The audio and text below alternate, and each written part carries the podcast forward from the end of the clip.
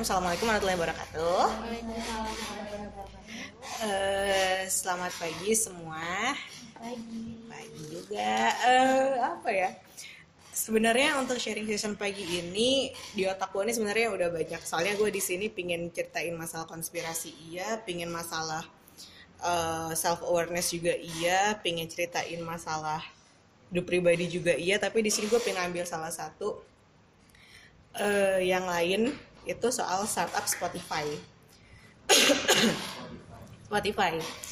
Jadi beberapa hari yang lalu gue udah nonton video di YouTube itu dari Tech in Asia.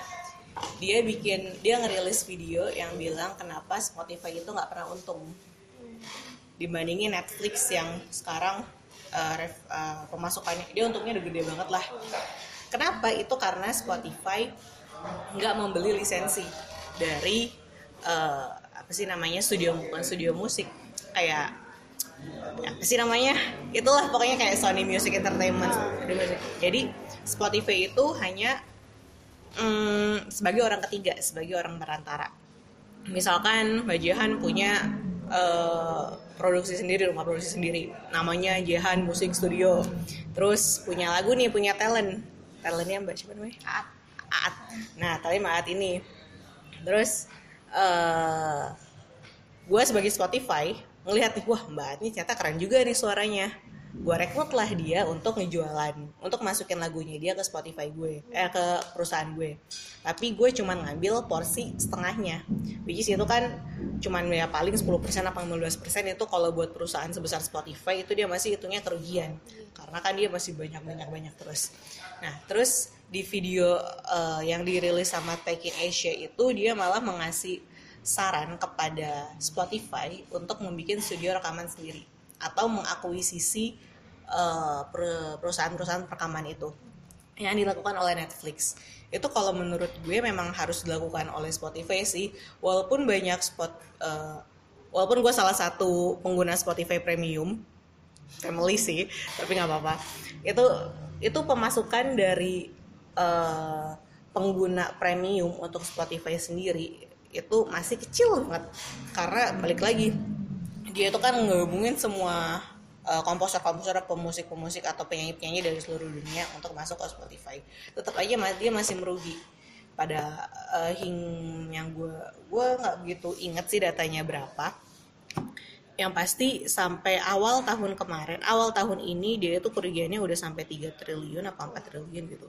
Karena dia juga dari segi investor kurang begitu kuat dan dia setahu gue pendanaannya juga nggak bagus-bagus amat. Jadi kenapa sampai sekarang Spotify masih kerugian? Waalaikumsalam. Itu terus itu aja sih ngomongin sebenernya jadi poin yang pingin di poin yang pingin gue bahas di sini adalah uh, jangan kita membuat sebuah karya atau mahakarya yang kita belum tahu ini bakalan bagus atau enggak. Memang sih itu suatu gebrakan yang harus kita lakukan untuk keluar di comfort zone. Cuman alangkah lebih baiknya kita punya pemikiran nih kalau gue mikirnya kayak gini gue ngelakuin A tapi ternyata cost gue untuk melakukan A itu membutuhkan A plus 100 sedangkan pemasukan gue cuman A 20 80 ya gue dapet dari mana? Kalau kita lihat dari segi investor investor pun juga milih-milih. Dia bakalan nyari perusahaan yang emang bakalan berkembang nantinya perusahaan yang bakalan soalnya pengalaman gue kerja di startup yang baru mau launching itu nyari investor itu susah banget. Kalau memang investornya itu gak sejalan dengan perusahaan yang mau kita bangun investor itu nggak bakal berani bakar duit. Dulu kan gue kerja di Quickar Quickar itu kayak gue join di situ cuma tiga bulan karena gue nggak bisa beradaptasi dengan sistem kerjanya dia gimana dia masih cari investor masih ngebangun uh, sistemnya dan itu benar-benar dari nol banget Pikar itu sendiri adalah perusahaan yang bergerak di bidang uh, penyedia mobil rental. Hmm. gitu kan kalau Uber dia uh, nyari orang masuk ke Uber baru disewain. Kalau ini enggak benar-benar kita nyari rental dan nyari orang yang pingin nyawa rental lewat eh, nyawa rental nyawa mobil lewat kita. Dan itu susahnya luar biasa. Dan gue juga ketemu sama investornya dia bilang kayaknya untuk di Jakarta kayak gini udah banyak pesaingnya deh. Hmm. kenapa nggak bikin kayak um, kayak halodoc halodoc itu kan yang tentang kesehatan itu kan jarang banget. Atau lo bikin di bidang masalah oh yang masalah kesehatan pendidikan itu masih jarang. Tapi di Jakarta atau Indonesia ini dia lebih ke mobilitas. Memang sih itu kebutuhan kita man, setiap hari kan. Kita butuh gojek kita butuh ojek butuh delivery makanan segala macem.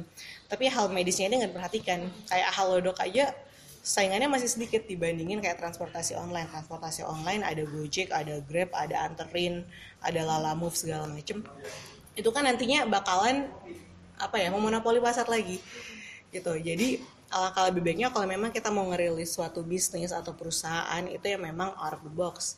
Kayak misalkan apa ya gue juga nggak kepikiran sih mungkin kita mungkin kita bisa nyetak tumbler baru atau HP baru yang emang nggak orang nggak pernah lakukan. Gitu.